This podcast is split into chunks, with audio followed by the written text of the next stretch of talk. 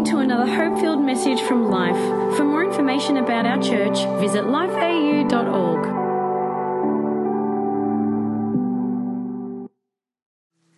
Well, Melbourne, great to be connecting this morning as well as we connect across all the campuses here at Life. And in Auckland, it's pouring with rain. I hope the weather's better in Melbourne. Not often is, but hope that it is. And we're going to pray. Father, we thank you today. We thank you that you're a God of greatness. You're a good, good, good God. You're a great God. You're everlasting. And here in our humanity, we pray as we just address these thoughts about the big questions that you'll help us as humans to expand our spirits so that we can understand through our spirits, not just our minds, the enormity of who you are. We thank you for your grace toward us. We pray for everybody that's at life today that there will just be a moment where, Holy Spirit, you reach deep inside of us. In Jesus' name, amen. Amen. Well, if you weren't in church last week, we began the series we have entitled An Elephant in the Room. And really, it's around this thought that there's always things that we should be asking that sometimes we don't. Uh, I was at Hillsong and uh, I was talking to a pastor and I said, Oh, we're in a series called The Elephant in the Room. They said, Oh, that's interesting. They were from a large church in the States and they said, In fact, we have every staff member have a little elephant in their room. And I said, What do you do that for? They said, Because there's always something that needs to be addressed. So when you need to address it, you pick up your elephant and go and see someone. And how many know? They know then straight away we're going to we're to deal with something. Uh, I think sometimes we would have better uh, marriages if we addressed the elephant in the room. Come on, we would be better in our lives. And we saw last time that, uh, or last week, that, you know, God says we need a conviction that we have a right to ask. And I would suggest that knowledge is the foundation to understanding. So I want to just set a bit of a scene, and then we're going to have a number of people come and join us in each campus, and we're going to go through a few questions. But I love Proverbs chapter 2, verse 1. This is what Solomon writes. He says, My son, my daughter, if you receive my words and the treasure of my commands within you, so that you incline or lean your ear towards wisdom, and that you apply your heart to understanding Yes, if you cry out, in other words, you are looking to develop your discernment and lift up your voice for understanding. If you seek her as silver and you search for her as hidden treasure, then you will understand. Note what he says the fear of the Lord. Wow, what an interesting comment. And find the knowledge of God. For the Lord gives wisdom. From his mouth come knowledge and understanding. He stores up sound wisdom for the upright. He is a shield to those who walk uprightly. And then verse 10 when wisdom enters your heart, knowledge is pleasant to your soul, discretion will preserve you, understanding will keep you. You know, as Christians, let's never be people that park. Let's never accept. Some of us have been walking with God a long time, and it's easy to go, Well, I know the lowdown. I know what's happening. It's like Proverbs says, Don't you ever stop coming to God, and God, there's more to understand, there's more to learn. So, knowledge is the foundation of understanding. I would say that wisdom understands what the right questions are and how they should be asked. And so, as we go into today and next week, let's not forget Isaiah 55, verse 18 which says these words For as the heavens are high or higher than the earth, so God says, My ways are higher than your ways. And my thoughts are higher than your thoughts. Uh, I love how it goes on. For as the heavens are higher than the earth, so are my ways higher than your ways. In other words, don't ever trap God into the limitation of your thinking or your experience. Because how high are the heavens? They're beyond measurability. And God is wanting us to realize that we are spiritually created people. And sometimes we are seeking answers for questions that cannot be answered within the limitation of our humanity. And yet we should inquire and we should lean in for wisdom and we should look in to what God has for us. And, you know, I was thinking about it this week as I was preparing what makes God God? Think about that. There is so many different aspects of God that the Bible talks about. Fact that He is eternal. That would be a great study to do for a few weeks. It's kind of like He's eternal. What does that mean? Where did He start? He didn't start. He doesn't end. So we start and we end and we try to work out something that doesn't start and doesn't end. Come on, we're trapped in time, but He doesn't work within time. He's eternal. God is eternal. God is holy. Uh oh. But I thought God was love. Well, God is love. But God is also holy. In other words, that changes everything. So he loves me completely, yes, but he can't violate his holiness. Complex questions. God is just. In other words, he's going to deal with what needs to be dealt with rightly. He cannot be just. He cannot be love.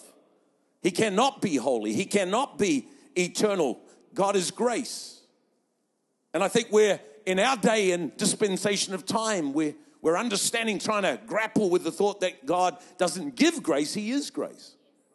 He is love. I love that. But He is also just. He, he's holy. He is God. and so I found myself going to Proverbs 1 7. The fear of the Lord, note this, is the beginning of knowledge. In other words, if I don't get my heart around who God is, then I will be looking for the wrong kind of knowledge. The fear of the Lord is the beginning of knowledge. That word fear has this original understanding the awe and the terror of God. Well, we don't think about that today. It's like when you really discover God, He is so big, you're in awe of Him, but you also realize that He doesn't change.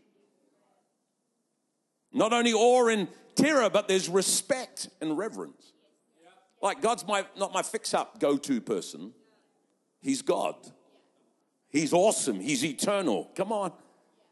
And yet fools despise wisdom and instruction. Goes on, verse 31 of Hebrews 10. It is, the, it is a fearful thing to fall into the hands of a living God. And I just want to establish before we go to the panels that here at Life, uh, if you're visiting or you're feeling new or you just need to be reminded, we believe here at Life that the Bible is entirely true. In a day where tides are coming in and out and taking sand away, we believe the sand still exists. Come on, it is the inspired word of God for humanity. And we cannot afford to allow circumstantial evidence to stand before the truth of God's word. And so we need to consider some gen, uh, genuine questions. And yet, as I said, some of the questions are beyond our control. So, can I just say today that God is God and God is good?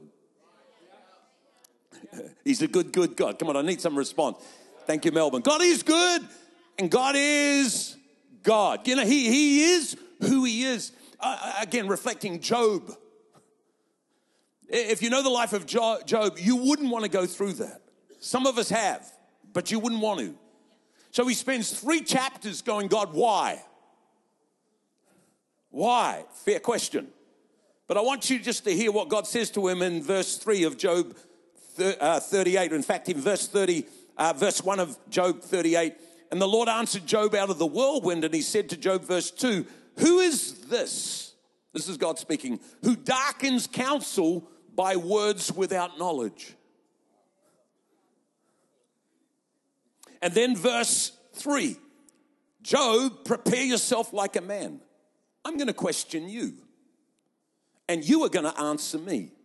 Hey, Job, where were you when I laid the foundations of the earth? Tell me if you have understanding. So I just want to lay a foundation. I think we need to be inquirers. I think we need to gain understanding. I think we need to pursue wisdom.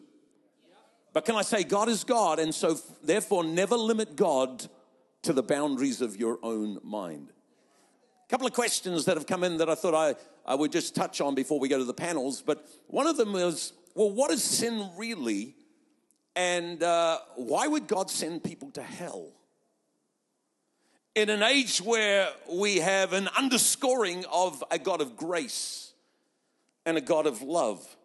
By the way, the, the word sin, if you understand it, comes from a Greek word which is ha ma uh, tano. And, and what it means is to miss the mark. It, it, it has the picture of we've been created human, and so who God is, we are human and we miss the mark. We, we fall short. In fact, Romans 3:23, for all have sinned.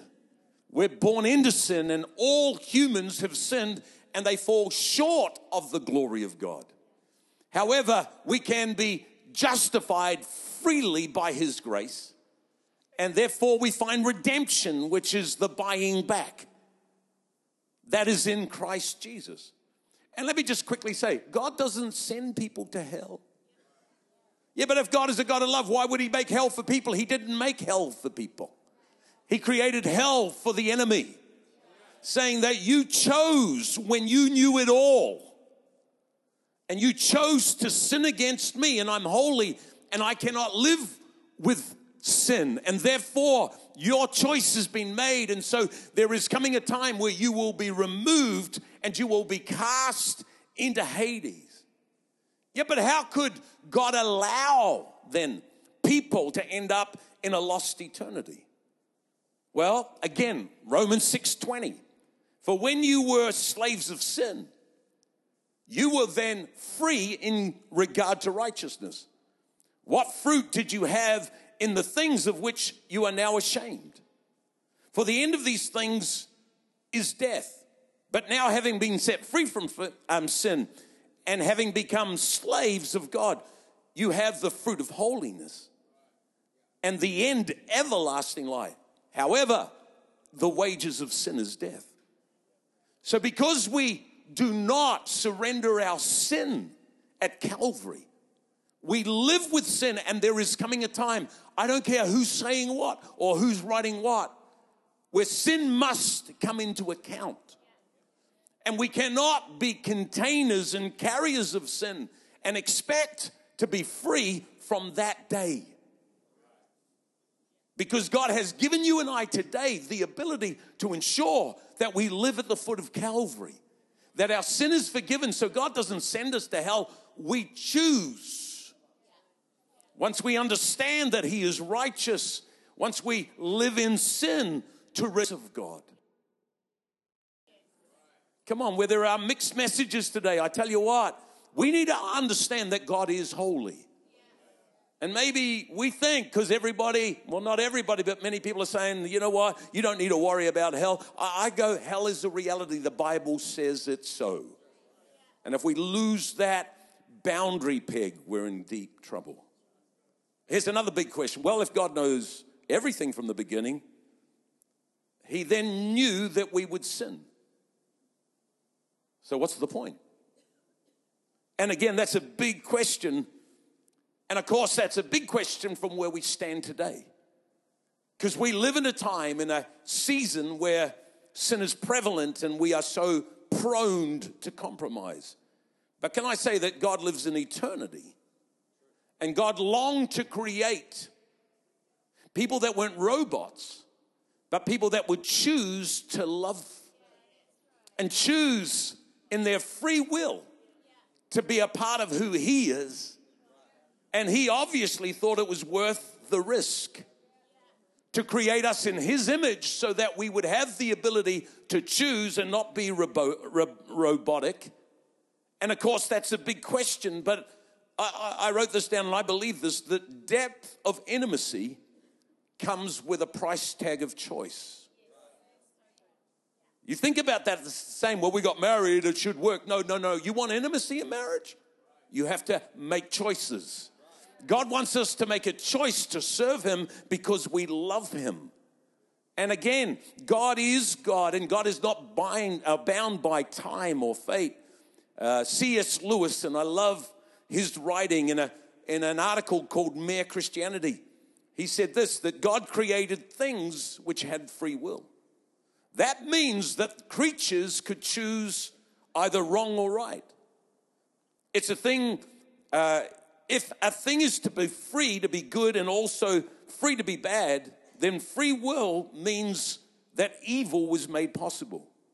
Why then did God give them free will? Because free will, though it makes evil possible, is also the only thing that makes possible any love, goodness, and joy that's worth having. See, if we lived in a world that was automatic, creatures that were like machines, that would hardly be worth creating.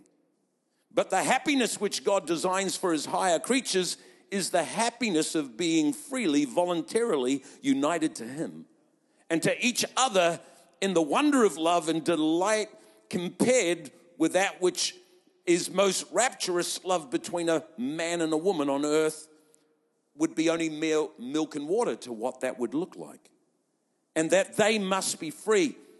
Yeah, God knew what would happen if they used their freedom for wrong. Apparently, He thought it was worth the risk. You know, God gives us the freedom to choose, and God is love, and God wants us to experience the fullness of an intimate relationship that is by choice. So God knew, but God only knew because He had foreknowledge. He didn't make your choice for you. Well, if God is good, Paul, then why is there so much suffering in the world? Big question. Let me put a simple context. Do you know that we're living outside the garden? God said, Adam and Eve, you choose to violate what I've asked you not to touch, you will surely die. Jesus had entered our world, but we live outside the garden. We're in a valley. We're in a time where there is an enemy who's at work. And again, we fail to understand the dispensation of time that we're in. Some Christians and some of our theology teaches that because we're born again, no bad stuff happens, whereas I say we're outside the garden. Come on, there is an enemy. I remember early on in my ministry life, and I'm going to ask the other teams, in fact, every team in every campus to come and join me on stage. But I, uh, I, I remember being posed this question early on in ministry if God is good, then why would 40,000 people die? Or 40,000 children die every day of starvation? Some of you have heard me use that illustration. I go, well, I couldn't answer that until I researched it and realized that the earth produces seven times enough food for every human being. So it wasn't God not being good. Come on, but it's a world that has an enemy that uses humans and uses things that are not good in their response. Uh, we're not in a war culture down here in Australasia. But if you go into the church in America and you find those that are in war, it's normal to come home injured. It's normal to have family members that have been taken out because that's war. Don't forget, there is a roaring lion seeking whom he may devour. And you might say, well, well, then what's the point of praying? We pray because we bring God into our valley. God doesn't see death like we see death, God sees death as a victory. Because at that point, the fullness of Calvary is restored to every human being. And so I just want to encourage you today come on, God wants us to cast our care upon Him, knowing that sufferings are a part of who we are. Uh, take some time maybe to study it a, a little more, but the Bible describes that God is sovereign and we're in a day where Satan is the God of this age. 2 Corinthians 4 and verse 4. He is the ruler, the Bible calls him, of this world. John 12, 31.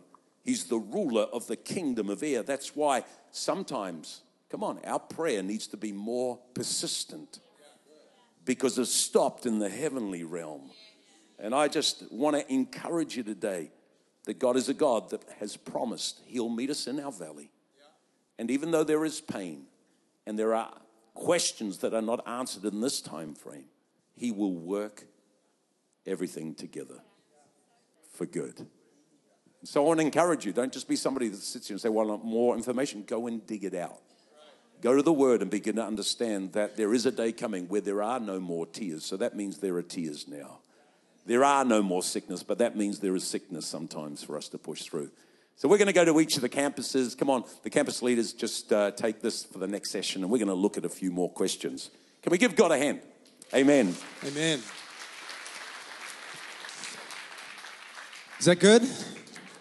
Good start, hey? Good opening up the whole discussion, and uh, it's great to have uh, these amazing people with us. And um, you know, I was just thinking, even from the outset, you may be here, and like all of us, like all of us have been here, and you might be in a position where hearing what Pastor Paul's talked about, you've gone, you know what? I'd have to identify that I'm you know, I've fallen short. I'm, I'm actually not connected to God like you're talking about. You've got a God who's done all of that for me, and I, I don't yet know that personally. The great news is, come on, it's, it's not excluded. It's to a certain few. It's definitely not exclusive to a certain group. It's available to everyone. And at the end of our service, I'm going to give a moment for everybody and anybody to respond and just say, hey, I'd love to know. Come on, the wonder of a God that saves, the reality of a grace that meets me and, uh, and wipes away the past. Come on, and gives you a brand new future. And so that might be your question already going, How do I know this? How do I meet with this? I tell you what, just an honest heart's response. Come on, and you can have uh, the reality of God and the picture of your world journeying with you from this moment forward, which is cool. But it is going to be cool to answer a few questions, and it's, uh, it's great to have uh, these guys up here. But I wanted to sort of ask, um, you know, and start start with this, and maybe just a bit of context. Over the next um, two weeks, so this week we're sort of focusing, having received all the questions from last week, and you can still put in more questions for next week, but we're sort of focusing on the, the why God element of this week. And then next week we're looking at uh, sex and sexuality and some of the, the questions around that area as well, which is going to be cool. So everyone's all like, be here next week. So, but I thought I'd ask Paul we all love Paul. Paul's an amazing, amazing guy. But Paul, I want to say the Bible says that if we ask God in accordance to his will, he will answer us. So why doesn't God come through at certain times when we do pray? Yeah, I think everyone's experienced that, Craig. I think we've all prayed something and it hasn't been answered, and we've all experienced something. But one thing I do know God's will, our will, God's will is that no man shall ever perish. And right. God's will is in a marriage that we, have, we live in a peaceful and loving and, and a kind environment. Yeah. Um, but there's wills involved in that. There's I've got my own will, so I choose and pick and choose what I want to do. In a marriage, there's two wills. It makes it even a little bit harder. But who's to ever say, or who's to ever say we give up on that? Right. That we pray for something and we it didn't happen and we give up on it. We right. just can't give up on it. You know, we story of um, just a quick story of my son. He was going through something. Um, he had something in his leg, and doctors said it was cancerous and everything. And we prayed for it and really believed for it to be healed. But the outcome, if you had a looked at him the, the next month of it, he was losing weight. He was he wasn't looking really good. But you don't give up. Right. You just don't give up. You just keep going on it, and you and you don't park your faith on did it get answered or didn't it get answered. And I look at that, Craig, very right. I don't park my faith on that. Right. But is there His will? Yeah, praying His will. But I think what I really believe, there's a better good. God sees a better good. I look at the story of Joseph, not my son Joseph, but Joseph in the Bible. Yeah. Where does he stop ever believing? Yeah. There's God's got a, a, a greater good, a bigger purpose, and all the things that he went through. God could have intervened at any time, but there was a bigger and better purpose right at the end of it. Yeah, yeah, that's so good. And I think about that. Eh? You've got to think Joseph. You know, uh, put in a pit to die then sold into slavery, then unjustly uh, accused of something that he didn't do, then thrown back into prison for years. So we're talking decades and decades of abandonment. Yet we see him become the solution to Israel and, uh, and a whole nation. Like, imagine if he just gave up on God. But, oh, put me in the prison and I don't believe in you anymore. Like, like sometimes we can be like that. Come on, it doesn't happen in our time frame, and we get frustrated. Like my, my grandma, I think she was widowed three times. You know, that's not fair. And I don't know, maybe this is bad parenting, but I'm teaching my kids, kids, life's not fair. get your head around it, because the sooner you get your head around it, the less offended you're going to be. And you're going to realize, hey, God's still with me. And like my grandma, I want them to have a testimony. It doesn't matter what happens to me, God is good. And I'm going to believe that. I'm going to stand on that. And then I can continually see his faithfulness. Otherwise, we don't look for God anymore because we shut him out of the picture. And that was never God's intended plan. And I think that's um, really good. But I do, I do agree that willingness that willingness that we can't force someone, and God's not going to force it to happen. If it requires somebody else's part to play and they're not willing, God can't force them to do it because that's not His nature. Otherwise, the Bombers would win every single game they play. Trust me, trust me. Zion prays at least four to five times every time. It's very funny. And he says, Dad, I prayed and they did not win. What happened? We're working on it. We're working on it. But, um, you know, maybe, no, so this one, and, we all know that we have, and I want to stick around this for a little while, but we've all prayed for people, and, they, and, that, and it hasn't come to pass. We've seen people pass away who were faith filled, they loved God, um, you know, and it seems it just got worse and worse. But did God actually, you know, given that God never intended sickness to be a part of our lives, how do we reconcile a loving, giving God with the ongoing sickness in spite of the faith that we apply to it? Yeah, this is this is a big question, but I think um, as Pastor Paul says, like we're so confined to this world. Our our joy um, often is in this world. Our loves are in this world, but God actually promises that heaven is His reward for us. Heaven is our promised land. So much so that you know He says there won't even be marriage in heaven because you won't need to be married because you'll have so much more fulfillment. And I I struggle with that here in this natural world because Me too, baby. Me too. It's good. Marriage is awesome. And you think like I'm not going to be married to you in heaven? That's going to that's going to suck. But but heaven is that It's much greater. know. It's really nice to know. I'm done. I can go home. But heaven is so much greater that God says where that's actually not you're going to be beyond that. And um, I think, you know, we get so confined to um, what brings us joy in this world, but God's got something so much greater. And um, we've, we've walked this through with many people where, you know, we've believed for healing, done everything, you know, humanly possible to see a healing take place, and it hasn't happened. Well, you can't get caught up in the why. You know, if you get caught up in the why, why did that not happen? What happens is it affects your faith. Because we've also stood for people, stood for healing, stood for miracles, stood on scripture, and the healing has totally happened. So I think too often we get caught up in the unknown rather than getting caught up in the known. And what we know is God's scripture that says, by his stripes we are healed, and that he has healing in store for us. And that's what we've got to stand on what we do know, not what we don't know. So that's how I reconcile it. I've got a loving God. I know he wants to heal. I know he's got deliverance for us here on this earth. He wants to deliver us from the evil one, the evil one that does come to bring sickness. And he wants to deliver us from that evil one. So I stand on his promise. I stand on his scripture. So we've got to stand on what we know, not what we don't know. So I think that's how I reconcile it and leave the why to God because we won't understand that till we get to eternity. And that's how I grapple with that. Yeah, it's good. It's really good. I think um, I think within that as well is that you know some mountains God will cast into the sea, other mountains we have to climb. You know, and it just it's it's just that way. And the thing is, in climbing the mountain, who knows that we get closer to God and we learn in that, and we see God move in our lives. And who knows that uh, the Bible tells us there's going to be trials and tribulation. We're going to face stuff. But the Bible actually says that uh, in that, those things that we face, um, that's where there's a bit of a crushing that goes on, the crushing of our own ability and a crushing of our own uh, striving or our own desires and our own perspective. But who knows? It's in the crushing that, come on, there's new wine or there's new oil. And so the very thing the enemy wanted to, do, to impact you and take you out, if you just carry on climbing in God, who knows? That's actually going to bring something more of Him out in who we are rather than do the opposite. Come on, who knows that a lot of the stuff that goes on, that the enemy's going, come on, he's going. He's the one that did it to Job, but Job stayed steadfast in God. And who knows the end of the story? He still wished that never happened at the start, but who knows the end of the story had a lot different outcome, come on, than chapter three.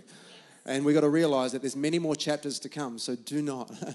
climb the mountain if you've got to climb the mountain. God throws into the ocean, thank you, Jesus, for that, but we're going to keep on standing. Come on, we're going to keep on I remember, um, just as you say that, I remember really good friends of ours losing their little one. Um, it was a stillborn. And um, I remember him at the funeral saying, You know, I'm caught up in this chapter of my life now, but God sees the bigger book. He sees the whole picture. And that's what I've got to trust that I've got a God that sees the whole picture, not just the chapter I'm caught up in now. And that actually leads to freedom in our lives. You know, that leads to hope. And that's what we've got to look at. What is the fruit of the decisions we're making? What's the fruit of the choices we're making? Because if you get caught up with the why, it leads to anxiety, it leads to confusion, it leads to anxiousness, and you know, and that's not good for our lives. We've got to we've got to trust in the God that hopes, because when we do that, there's great fruit in it. So Yeah, yeah. Someone's written here, they know of a family where they've spent a, a couple of decades, you know, really serving God. They're honestly um, laying their lives down for Him, yet they've believed for now over two decades for their son to have a miracle, and they haven't yet seen that. Um, you know, uh, I know it's around the same topic that we're talking about, but I think this is really, this is really relevant to all of us. Um, you know, Paul, anything further, anything from your journey that you've seen where, you know, like you say, you've seen stuff in Joey, and but there's other Yeah. times things haven't happened. Mate, I can only use myself in that, Craig. Um, you spoke about the mountain. You know, there's a mountain that I carry, and it- many of you wouldn't even know about it, but I'm deaf in one ear. And you might think, oh, you know, that's um, it's nothing. You can still hear him on the other side of the ear.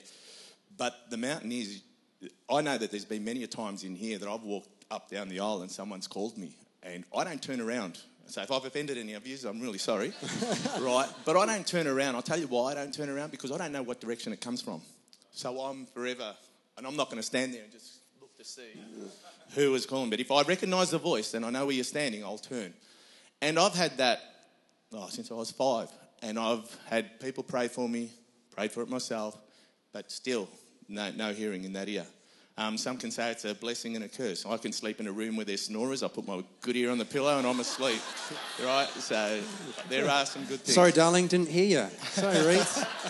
Sorry, my bad. But there are some mountains as well. I can go out for dinner and it could be so loud and that I could I'm out of the conversation. If the conversation is happening over there, all I'm listening to is what's happening over here, the loudness. So I'll sit there and I won't even get involved in the conversation because I can't can't hear it. And it's a, I can tell you something funny about that though. Every time we do go out, or there's been many a times that we do go out, I'll, my wife will be sitting on this side and I'll turn my back to it and speak to this person. And so many people have got this gift of discernment that think there's something wrong between me and Reed. Come up to me many a times, and there has been a few here that have said the same thing. Not mentioning names, but that's a mountain that I carry, and it is, it is, um, it isn't easy. Yeah. But why? I don't know. I've seen healings. I have seen legs grow. I have seen people walk out of wheelchairs. I've seen people see again. I have seen healings many of time. I've prayed for people that have had women that have had babies. I've prayed for women that have been able to stand up straight, backs healed. I've seen the healings. But why? I can't. That's a one of those questions. But I do know one thing. I don't park my faith there. I mightn't be healed here, but I still believe that God heals, delivers, and sets people free. That's And- great. I, I, I, I really believe that. I don't think our faith was ever meant to be founded in an outcome. Mm. Like, and so often we can get caught up in the outcome. We can get caught up in what's not happening, and our faith can all of a sudden be all about what's not happening or what we think should have happened, rather than realizing that could be the very vehicle God wants to use. It could be the very thing that gives you access to somebody else who's going through the same situation, going through another hardship. And, and we're supposed to point people Jesus to be a signpost, but uh, I love the thought that we could also be a tour guide. Hey, we've been there. I know what it's like. I've walked through that and I'm still walking through that right now. Come and journey with me. Come on, let's walk this together. And we got to, we got to, someone, go, come on, we got to stop going. If that, until that happens, I don't know if God is ever real. He has done enough for us to believe in Him. He doesn't need to appease us anymore. he has done enough. He has done everything possible to connect with us. And who knows, come on, that this life is only a vapor. So if you don't get it all in the vapor, don't worry, heaven's coming. The good looking body's still to come, right? The, the fully access, it's, it's going to work real good. So stop looking like this is your heavenly realm. It's not your heavenly realm. Heaven's still to come. And that's what we've got to keep our perspective on. Now, I wanted to ask you a, uh, probably a, a hero, not a hero, that's another word that's written just above here, uh, a heavier question, but how can you reconcile what seems to be at times a violent God of the Old Testament with a loving Jesus of the New Testament? Yeah, I think, um, you know, the Old Testament, um, God chose the Israelites to be his people to reveal who he was to the world. And um, obviously, law was involved in it. The Israelites had to follow the law to receive God's blessing. And often they didn't receive his blessing. They chose, again, because of their decision to, uh, to rebel against God, to choose what they wanted instead of what God said. And there were consequences to that. There were wars that were fought, there were lives that were lost um, because they deliberately chose not to follow him. And uh, I think, you know, so often we can blame God for stuff, but there is a righteousness and a justice when it comes to God as well. Like Pastor Paul was saying, uh, he wants us to choose his ways, and there's consequences when we don't choose his ways. Um, and so the, the Israelites, they lived in that. There was um, incredible consequences, and the you know we we talk about other nations that suffered because of that. But every time in the Old Testament, when other nations came and turned to God, they received His grace and favor as well. You look at Rahab, so many other examples of when someone from another nation said, "Oh, well, I want to trust in your God," they also received the blessing. And then obviously the law didn't work, so that's where Jesus sent his one and God sent his one and only Son in Jesus, that we would be reconciled not because of the law, but because of an, an internal change. And uh, you know we are human, and the law is never going to work with us. We are always going to fall short, and the Old Testament reveals that. That's why God sent Jesus, so that we would be internally changed, so that we could come to Him and say, "Hey, I haven't got this right on my own. I can't do this in my own strength. I can't measure up myself. I need an internal heart transformation." And that's where Jesus comes in. That's where our relationship with Him, us crying out to Him, us submitting to Him. You know, submit to Him, resist the devil. Often we just try and resist without submitting first. You know, so the power is in submitting. And that's what Jesus is all about us actually surrendering our lives to Him. And when we surrender, that's when we find our strength to actually fully be transformed and reconciled to Him and finding true life in Him. So, yeah, It's good. yeah. It's good. I think as well, like it's good to like to take in perspective with the reality of, of God sending His Son Jesus. Is that in the Old Testament it really was an eye for an eye, a tooth for a tooth. Judgment took place in the moment, and I think it's important for us to, as Pastor Paul talked about originally, the reverence and the fear of God. We've got to understand that there's still a day coming, because there's going to be an accountability to the life that we lived you know, and though grace is before us and grace and love and all that kind of thing, we, we can't lose sight of the fact that, come on, there's an accountability to the very decisions we make and the life that we're living. Come on. That we can't go, oh, you know, it's just, it's just, it's, everything's happy, it's all good, everyone just ends up in heaven. Unfortunately, the Bible doesn't teach that. We have to live in a reverence in a way that says, okay, we haven't, we haven't got an angry God that's trying to get us out. He's trying to get us in. He's trying to get us in, but the grace that He's given us, don't take it for advantage. Don't just go after and think, oh, everything's easy. No, no, no. Let's know, come on, that we need to uphold our faith. We need to diligently go after God. We need to surrender our lives to Him and be in a place, come on, that we say, God, yeah, you- you're going to you filter my life, but you're not filtering it out of a place of looking for faults. You want to get me in. Does that make sense? Come on, let's not get casual about the reality that, hey, there's still a judgment day coming. When Christ returns, come on, there's still going to be a decision point for where we end up. And it's not a fear thing, it's out of a faith place. But have that assurance within you. Uh, and I think, Danny, uh, this just leads great because, I mean, many people outside of this room, many people outside the church have these questions, which is, you know, which is good and, and can be cynical and, and harsh within that. And so, a great question that's come through, and who knows, you wouldn't be married if you didn't uh, solve this one. Uh, but how do you share Jesus with the friends or family that you have, uh, you know, that don't yet believe in Him in a way that's non-judgmental, in a way that sees them connect to God, so then you can marry them, eh? and see them be, become a part of your world. Well, you just flirt to convert. You learn how to dance and uh, look good. Worked for me. Yeah, worked for you, worked for me. Um, worked for a few of us here, so no, I'm just uh, kidding. Um, but I guess I'll share a bit of an experience that I'm having um, at the moment with, uh, I guess, my father-in-law. Um, great guy, love him to bits. One of the most loving guys, but he's an avid atheist. Um, so along this journey, I'm working out like, like I really want to see him saved. I want to see him find Jesus, and it's like, how does that happen? And uh, God's taken me on a journey over the past five years where um, five years ago he was wanted nothing to do with church, didn't want to hear the name Jesus, like to the point of anger, like it, like really just didn't want anything to do with it. To now, like has promoted it um, at a dinner table to all of the family, um, talks this church up like it's just amazing. He's been here a couple times, and um, and along the journey, what God has shown me is that we've got to be people that really uh, have truth in our lives, but also stand with love. And what I mean by that is you've got to love people exactly where they're at. Um, you've got to get messy. Um, you can't, you know, think that this is, you, you know, we can stay at arm's length when we're loving people. You've got to embrace people's dirt um, and embrace them where they're at and really just love them for who they are. Um, see beyond the dirt. See beyond the things that sometimes we want to, you know, put ourselves at arm's length with. And then also, when the opportunity comes, we've got to be willing to go, okay, how do I bring Jesus into this conversation? How do I bring the fact that God gave everything on a cross to see this person saved? Right. And I think at any point that you have an opportunity to do that and you see that that's the right time, just go for it. Um, I love Romans chapter 10, verse 13. It talks that anyone that calls on the name of the Lord will be saved. But then it goes on and says, But how will they call on his name if they haven't heard his name? And how will they hear his name if we don't preach his name? So there's this reality of we've got to be people who are willing to stand in the gap and say something. And at times that can be confrontational, especially with the culture that we live in today. But we just got to stand there in love and in truth and say, hey, we've found the way and his name's Jesus. Brilliant. Yeah. So good. So good.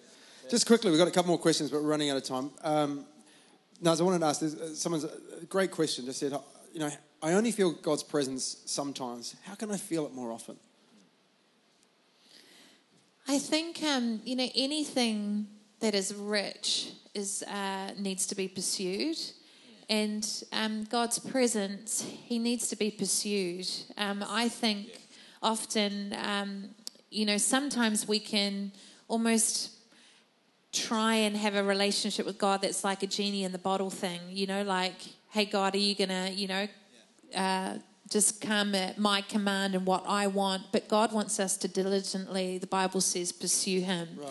That it's a relationship, that it's one of intimacy. And I find every time you have that sense of um, almost this distance between you and God, it's actually God wanting to draw you to a deeper place in Him, to a deeper place of intimacy, to a deeper place of connection, to a deeper place of pursuing Him. And so I think it's that struggle of our feelings get in the way sometimes life circumstance gets in the way and god just is he the bible says he is near to those who call on him. So every time we call on him he is near but sometimes it takes diligently calling on him and then his presence comes in a far deeper and richer way and any relationship is like that. You know it takes work it takes um, persistence it takes investment. And our relationship with god it needs investment as well. So i think that's yeah, that's what i've found in my relationship with god. And it's very normal too. Just know it, that's very normal. Like you go through dry times in god.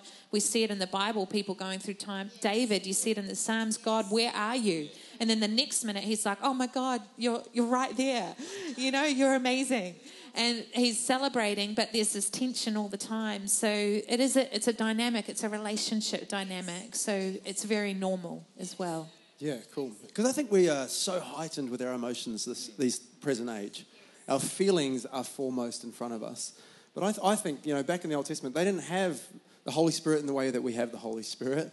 We don't have, they didn't have Bibles like we have Bibles. They didn't have church services like we have church services. Yet it could be decades that they would go on one word, one word, and that would be that would see them fulfilled for 40 years. One word, and I'm in. Whatever it looks like. It wasn't like, oh, he was here this Sunday, next Sunday, I don't know where he is. Like 40 years of just like, God, you're God. God, you spoke. That's enough for me. I'm in. Hadn't sent his Savior. Yet there's this commitment that's in it. And I love that. And I think even if you haven't been water baptized yet, one of the significant things about it is really a line in the sand that says, you know what? As for me, I'm deciding. Despite circumstantial feelings that ever come and go, I'm deciding that I'm a follower of Jesus, that he is someone that I believe in and I want to commit my life to. And that's such a powerful, powerful statement. Danny, for you, is there anything that's helped you just grow in that proximity or times where you felt drier than others that you've just felt? Yeah. Yeah, I think um, something that we kind of underestimate these days is fasting. Um, I think that's something that like really helps you, I guess, bring you into a place where you're going, God, I want your presence, and God meets you there because it, it's a place of desperation. Um, it's a place of where you're sacrificing um, the goodness of food. And I'm Italian, so saying saying this is like you know, it's a good thing. Um, it's a hard thing, sorry, as being as Italian, we love our carbs and stuff. But when you fast, it really draws God's presence in. And Yeah. yeah, I So- love fasting. So That's great. It's really cool. Has this been helpful? You know, I I really want to encourage us, um, we've got to bring it to a close, but I really want to encourage us that we need to, um, you know, let's be people that ask the questions. Come on, let's be people that in our connect groups we bring up conversations and, and talk about this sort of stuff. Talk about things that you wonder and go, man, why, why is it like that? Why does the Bible say that?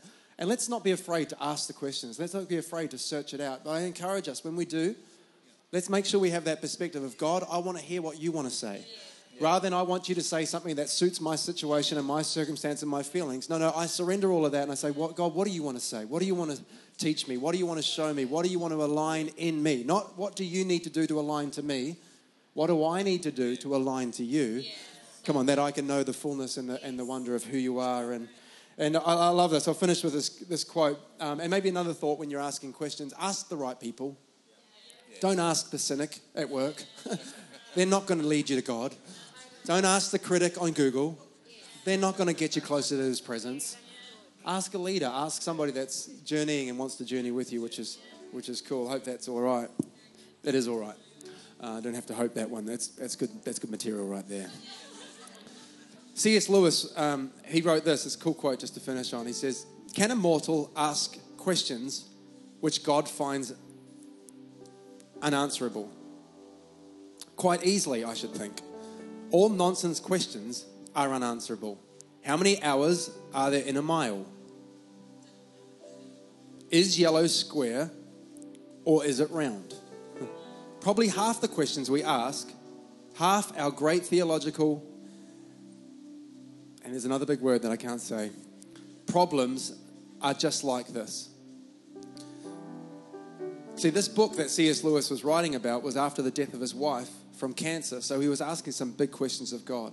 And his conclusion is that in heaven, the problems will be solved, and that it will be much simpler when viewed from God's perspective than what you see it from right now. We shall see that there was never was any problem. And more than once, the impression that we get can be described as seeing somewhat of like a chuckling in the darkness to say, Why did I worry about that so much? It was nothing in the sight of who our God is. The sense that some shattering and disarming simplicities is actually the real answers we're looking for. The complicated things don't need to be complicated. Sometimes they're in the most simplest of truths. One of the most complicated things is that we live a life that can feel so empty and so shallow when we try and fill it with all this sort of stuff. But the simplest truth is to have the fulfillment and the satisfaction that your life craves, that you were designed to have, isn't by you achieving what everybody else in the world tells you you should achieve, but it's by the simplest of truths. To believe that there is a God and God is God and He is good and He loves you and He loves you so much that He gave His one and only Son that you would have life through Him and you would have life in Him. The answer to the aching of your heart, the answer to the area of pain in your life, the answer to the unfulfillment that you feel, the answer to the area of lack of peace and satisfaction isn't by attaining more. The answer is in knowing Jesus. But that sounds too simple, too good to be true. That's exactly what grace is. It's a gift that we don't deserve. It's too good to be true, but once you experience it, you know it to be the most true thing that you've ever experienced. Could I encourage those in this room that have in a place where you're like, well, I need answers to everything before I'll believe? Could I encourage you before you're going to get all your head revelations answered? And God can answer them. Maybe if you had a hard encounter, it would bring a lot more clarity to the questions you have in your head. Rather than getting your head sorted and then having a hard encounter, no, get a hard encounter and then who knows, God will start to help you unpackage that which you need clarity in your head. Don't stop asking questions, but be on a journey with God in your questions rather than at arm's length, because that's not the way He designed you to journey. He designed you to journey hand in hand, and He'll lead you to understanding where you need understanding. Because if it's important, take a breath. Because if it's important to you, it's important to Him. We hope you enjoyed this podcast from Life. If you have any questions or want to contact someone about this message, visit lifeau.org.